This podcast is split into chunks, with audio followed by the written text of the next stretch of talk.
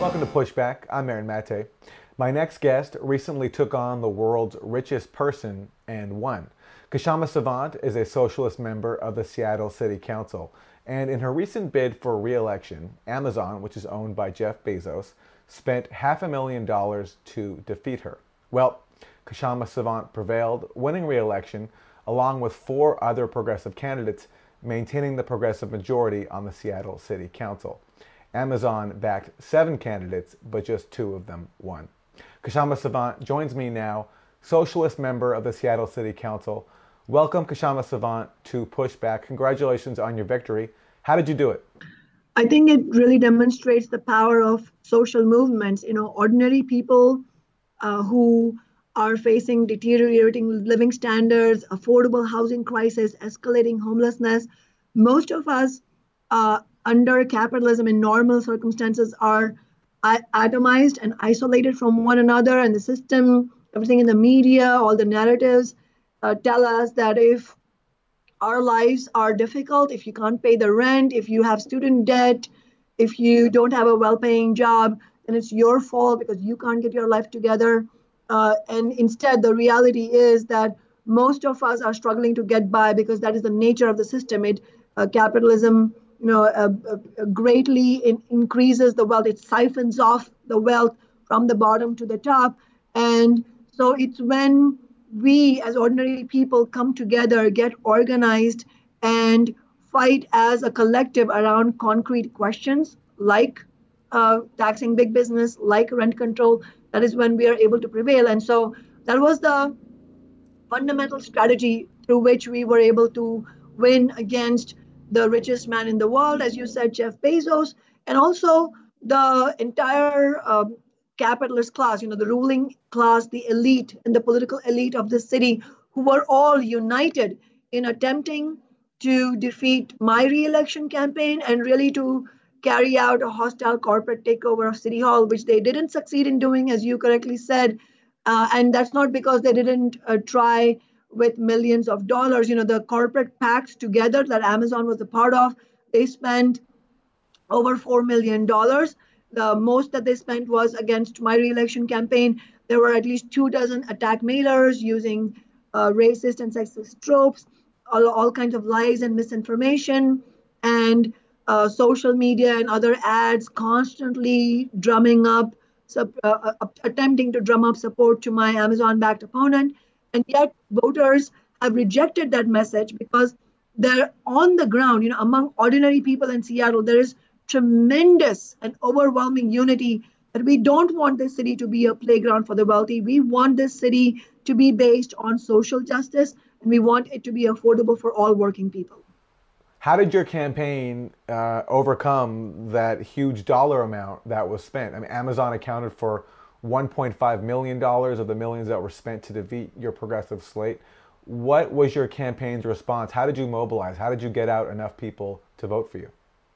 Right. So first of all, just you know some background. The reason why we have such a tremendous movement around around our, around my reelection campaign that we had this year uh, is has everything to do with the fact that for the last six years that we have been in City Hall, uh, we have used my office. I have used my office unapologetically as an organ of larger movements, and we have won so many historic victories, starting with the making the making Seattle the first major city to win the $15 minimum wage, which, as you know, has now gone nationwide. We uh, were one of the first cities to end Columbus Day and usher in Indigenous Peoples Day. We have won landmark renters' rights, which were massively opposed by corporate real estate, and it was through all of those efforts for bold public policy that we have won you know, with a unanimous vote in a city hall that is dominated by corporate interests, because of the power of a social movement. And so people have seen this over the over the last five years that this works. Movement building actually works, and it makes a difference when you have even one elected representative who is rooted in a social movement. So it was it was the that uh, background that really brought people uh, in in sort of to be involved in this campaign. But in the campaign itself, in the 10 month long campaign, it was like we ran a historic campaign that has smashed all kinds of records. You know, we mobilized over a thousand volunteers who spent not just days, not just weeks, but months door knocking and canvassing for the campaign. And the reason they did that, these are all volunteers. The reason they did that is because this is their movement. They embrace the they embraced uh, the fight for my reelection as the battle, not just for me to be reelected, but for our movement to have a voice in City Hall. We also smashed records for fundraising, not taking a dime from big business. We were able to raise over $750,000, which is a tremendous record.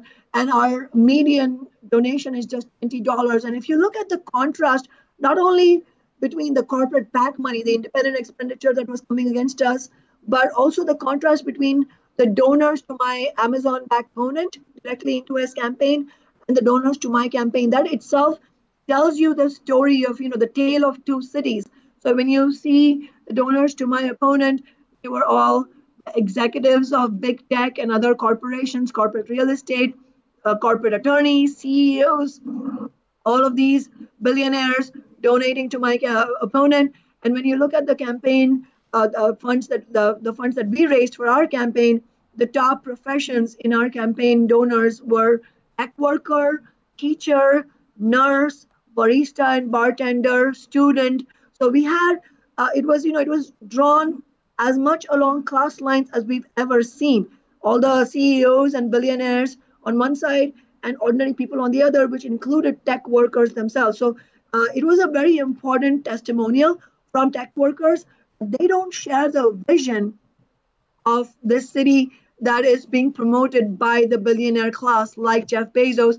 Tech workers, like all other workers, want a city that's affordable. So it was because we built this tremendous field campaign, grassroots campaign, that we were able to triumph over all these millions of dollars, all these attack mailers and constant attacks. And you know, keeping in mind we were also facing six years of relentless attacks from the corporate media, the Seattle Times editorial board, which has, you know, just been shameful in its uh, spreading of lies and misinformation and distortions of every progressive policy that we have fought for and won, and also then against uh, my campaign and using personalized um, invective to, you know, to, disc- to to try and discredit my campaign. We were able to win against all of that because of the grassroots strength of the movement that was behind this campaign.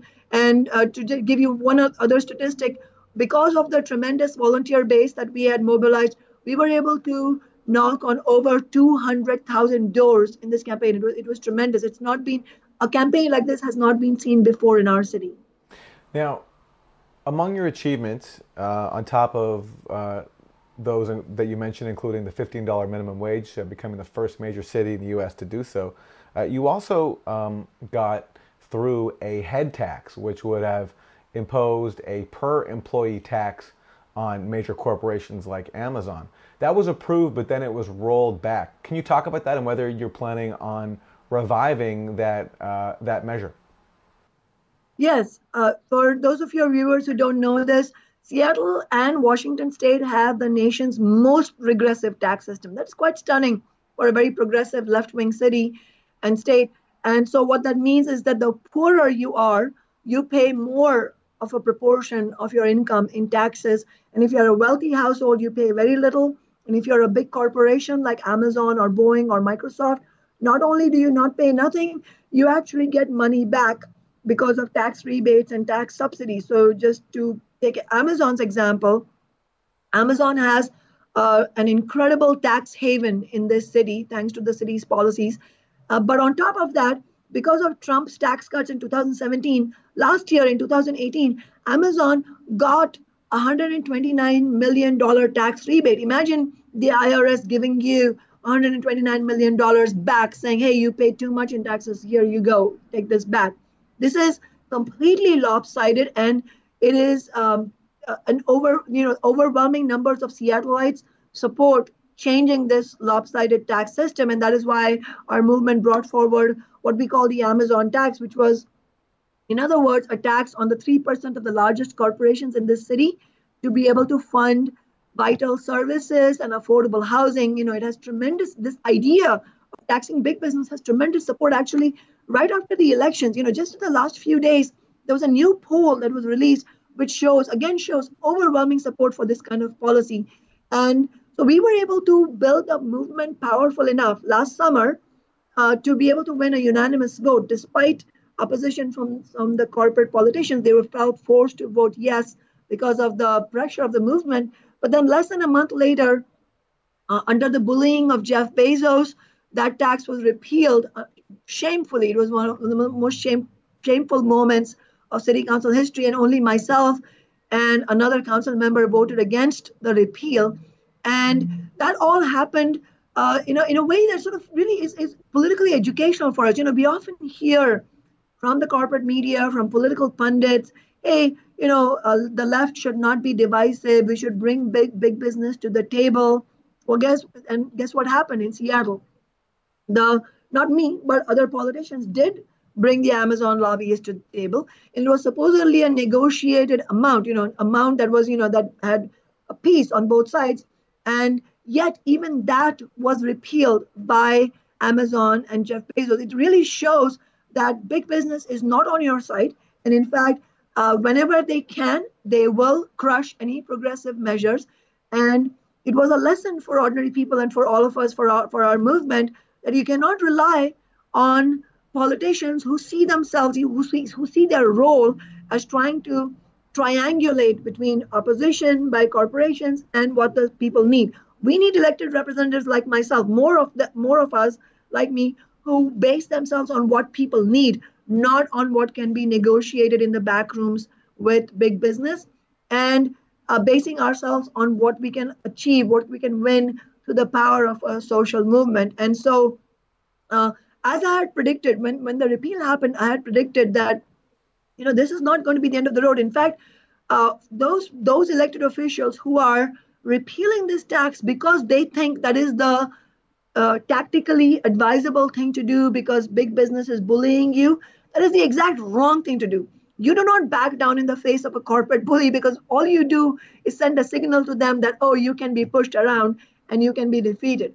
That's exactly what happened the big business, the Chamber of Commerce, Amazon, from the repeal, that which was a success success for them, they recognized, you know, they saw blood in the water, and then they came after us in the elections, which, which is exactly what our movement had predicted, and that's what happened this year, and that's why it was really, really critical, historic that we were able to uh, win this victory, you know, sort of this David versus Goliath fight that David was able to win. And so I think this election, to, to, you know, to the second part of your question, this election, as much as anything else, has been a referendum on taxing big business. Uh, we know that there's overwhelming support to do that because despite all the money that these corporations threw into these elections, we were still able to win. That tells us that the majority of voters want a tax on big business. And so coming into the new year, we're going to be uh, you know, determinedly building an even more powerful movement, not only to win a tax on big business, to fund affordable housing and services, but also to win rent control free of corporate loopholes. Do you have constituents, uh, especially working people, I imagine, who come to you with a quandary, feeling torn between, you know, championing bold progressive policies that would improve their lives and would curb corporate power, uh, and between that and feeling torn by the fact that these corporations provide so many jobs for people and they don't want to do do anything or support anything that could risk uh, the uh, antagonizing the corporations that provide livelihoods for people.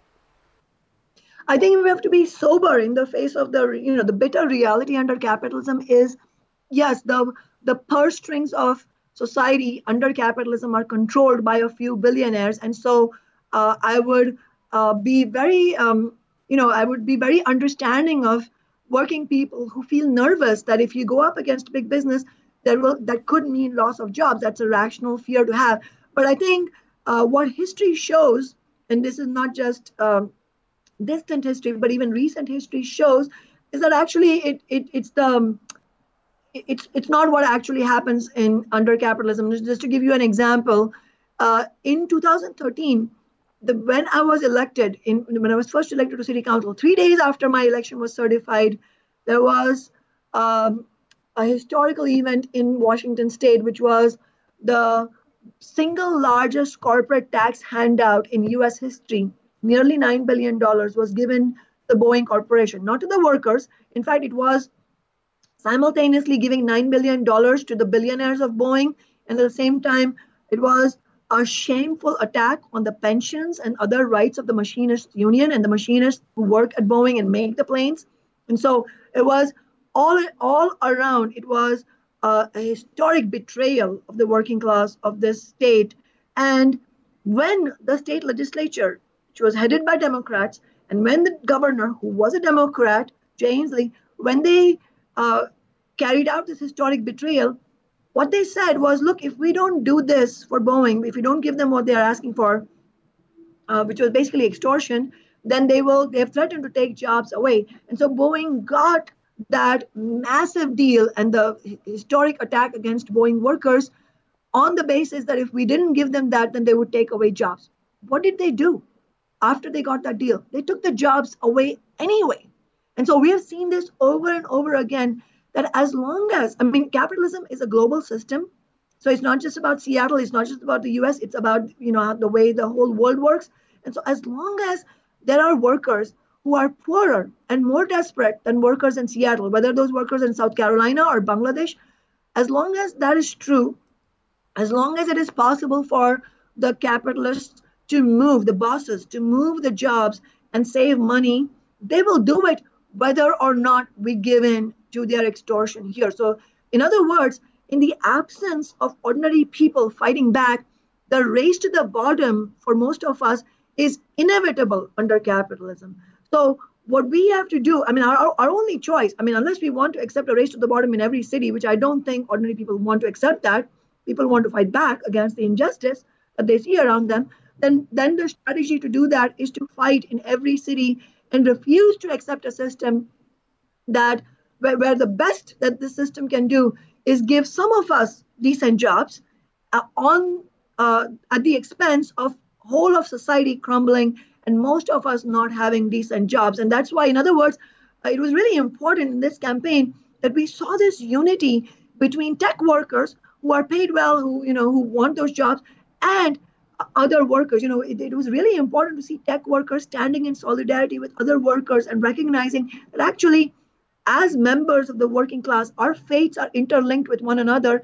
And as a tech worker at Amazon, I have more in common with the barista at Starbucks and the librarian and the teacher and the nurse than I do with the billionaires who own my corporation. So I think that was a brilliant example of working class solidarity. That is precisely what we need. And so uh, to give you a concrete example of the opposite of what Boeing did, you know, and what the state did, in the allowing that race to the bottom to happen, you turn that race to the bottom on its head by fighting for working class rights boldly. And so the counter example to Boeing is $15 an hour struggle. You know, when we were fighting for $15 an hour here, we had endless political pundits and big business who viciously opposed it. The restaurant industry, the hotel industry, all of these uh, big guys, you know, threatening to move jobs, threatening to shut down. We were, we were promised nothing less than economic apocalypse if we fought for $15 an hour. But our movement was determined and we did it anyway. What happened? Nothing bad happened. Seattle has, has been in boom since then. And in fact, the uh, restaurant and hotel industry themselves had to admit that, in fact, the restaurants outside, you know, just outside the periphery of Seattle had to, were forced to compete with higher wages inside the city because, you know, they had to compete for the same workers. And so it actually led to increasing uh, wages outside the periphery in Seattle as well. And much more than that happened after we made Seattle the first major city. 22 cities went on to win $15 an hour, and now it has become a national conversation. And there's potential to win a federal $15 an hour minimum wage. That's an example of how you turn the race to the bottom on its head and fight against the bosses in every city, not just in one city. Kshama Sawant, socialist member of the Seattle City Council. Thank you very much. Thank you so much.